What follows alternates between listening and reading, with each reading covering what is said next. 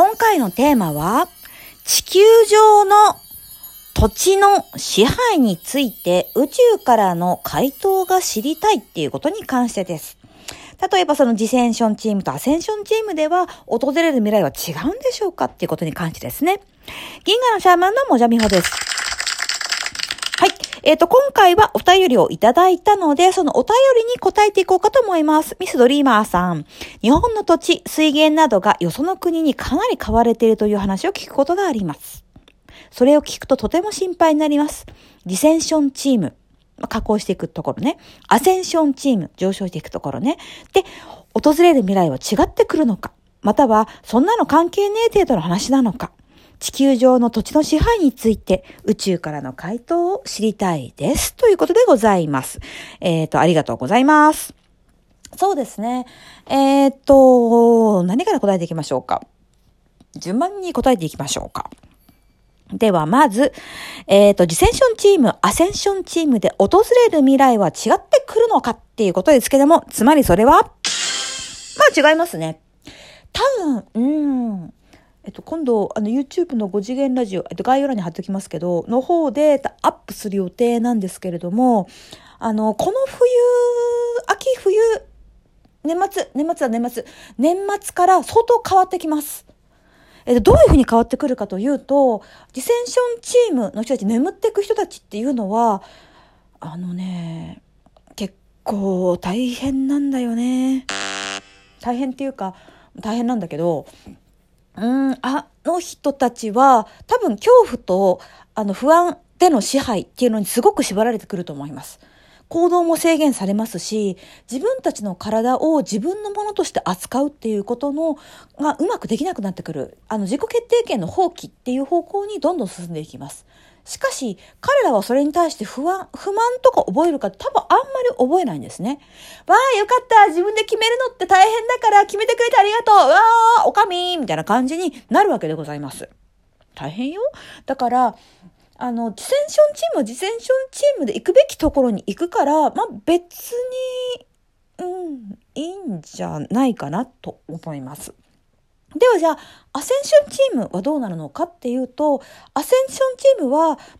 まあ、初めは厳しいですよ、そりゃ。だって、世の中の大多数の人たちはディセンションチームですから、あの、自分たちの自己決定権を放棄していくっていう方向に、あの、どんどん進んでいます。それはいい悪いじゃないです。あの、やっぱ仕組み的にどうしてもそういう風になってるんですね。あの、配分として。じゃあ、アセンションチームは、あの、ベースをどう切り替えるのかっていうことを、あの、求められています。ベースって何って言ったら、あなたの生きるベース、生命のベースをどこに置くのか。だからその自然とか、まあ、五大元素とか、まあ、神羅万象、生命、そういったものに、あの、ベースを置くっていうことができれば、結構明るいんですよ。水源買う？だからどうしたみたいな。多分本当に五大元素とか神羅万象とつながってくると、まあ、水源買ってもさ、どこの国とか企業か知らんけど、あの別に水源動かせますからね。本当に。だって、あの、温泉が枯れたとか井戸が枯れたとかありますでしょ？で、それって、あの、きちんと土地とか、あの、水の元素と、水の元素はちょっと水とは違うんだけど、まあいいや、水でいいや。水、水源と、あの、コネクト、あの、つながることができる人が、まあ10人、本当に力がある人だったら、あの、3人ぐらいでできるんですけど、あの、水源のルート変えられます。本当に。だから、買おうがどうしようか、あんまり関係ないですね。っていう。ただ、訪れる未来は変わりますか？って言われたら変わります。ディセンションチームは、まあ、限りなく、あの、機械的な未来、Google 的な、マトリックス的な未来の方に進んでいきます。デバイスを埋め込まれて、本人は行動を決定してるつもりだけども、その行動の決定の選択肢はあらかじめ絞られている。もしくはもう決められているのかもしれないっていう風な世界に行きます。でも、彼らはそれが別に不安ではないんです。自分で何かを責任を持って決めるっていうこととか、やっぱその決定をするっていうふうなエネルギーの負担が非常に重いので、その状態が彼らにとっては幸せ。ん？幸せかな？幸せってことでございます。じゃあ、アセンションチームはって言ったらば、まあその自然とか元素とか神羅万象にベースを完全に置く。そうすると、たかだか政府とかそういうふうなシステムの決めたことなんか悪いけど小さいわけですよ。あのガイア全体、死な万象のシステムとかね、その有機的なつながり、循環からしたらばめっちゃちっちゃい。踏み潰せるぐらい。なので、まあ、水源買った、土地買った、なんたら買った、吸ったったみたいなこと言っても、え？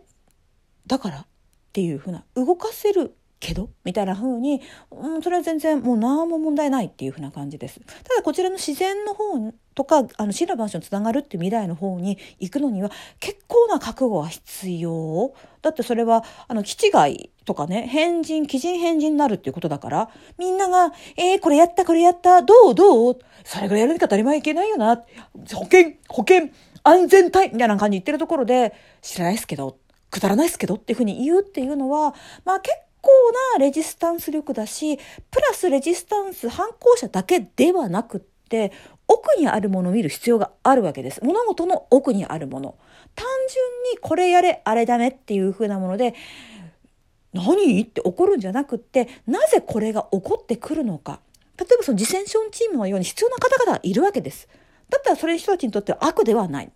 アセンションチームにとってはまあもしかしたら悪かもしらんけど、ディセンションチームにとっては少なくとも悪ではないんです。救いだったりするんです。っていうように、物事の奥を見るっていうこと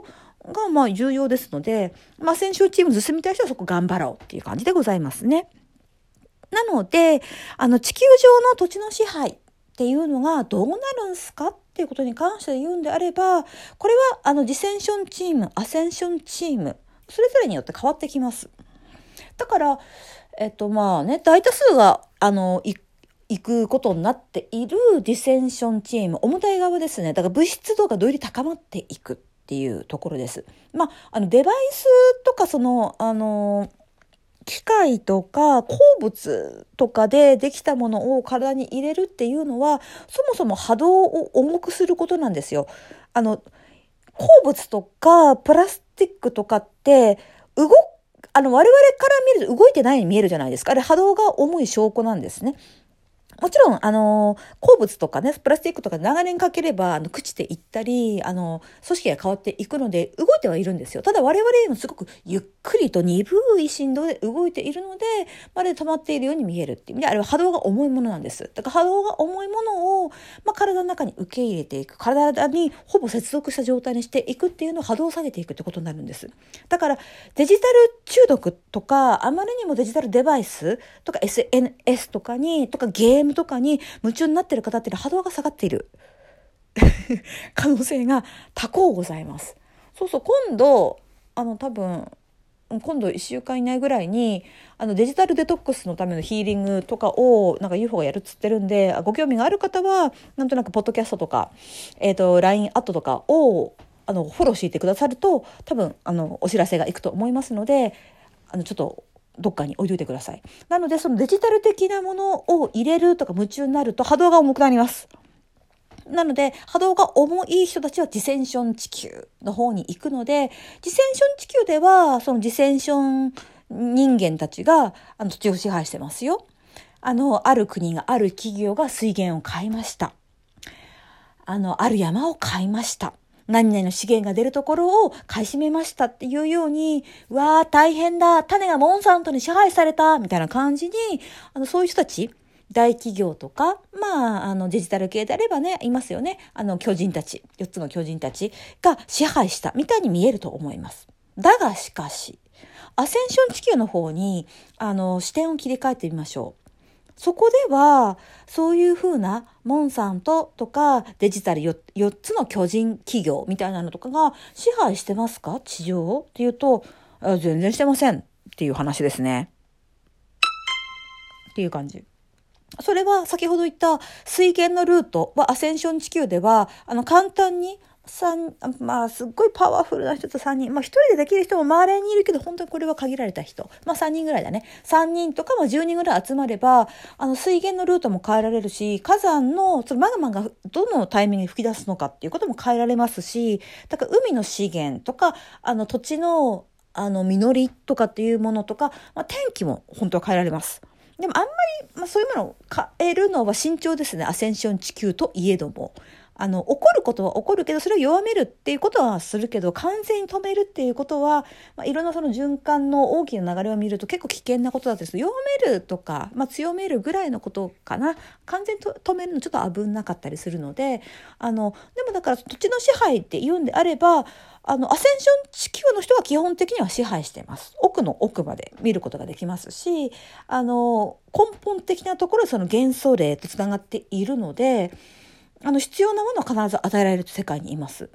だからまあ知らないですよ。土地の権利書をディセンション地球の人が持ってますって言っても、アセンション地球の人間からすると、その紙切れが何か？そのデジタル契約書が何かっていう話です。意味がないんです。だってそれは本当に所有はできませんから。紙切れがデジタル契約書が何の意味を持つんでしょうだってあなたその土地とそこにある意識とつながってますか？つながってませんよね。それで何ができるって言うんですか？っていうふうなあの状態なのでそもそもがねあの所有っていう概念も違うしあのなんていうコミュニケーションコネクトの仕方っていうのがもう全然違うので多分意味わかんないお互いに意味わかんないと思います。自生春地球からしたら、その土地の権利書とかね、そういうものを持ってるのは勝ちなんだろう。えっへっへ、ウェフェフェみたいな感じでしょうし、アセンション地球からしたら、その水脈とか、その土地のミネラルとか、その鉱物そのもの？だからあれですよね。あの、そこから温泉湧きますとか、レアメタル出てきますっていうことも、アセンション地球の人たちは、そことコネクトすることができるので、あの、好きなところに動かすことができます。必要なところになんか出てもらうってことできるので、だから土地の支配権どうなりますかってそれはアセンション地球ですよ。ただディセンション地球の人は、アセンセンション地球の人が支配してるとは夢にも思わないのではないかと思います。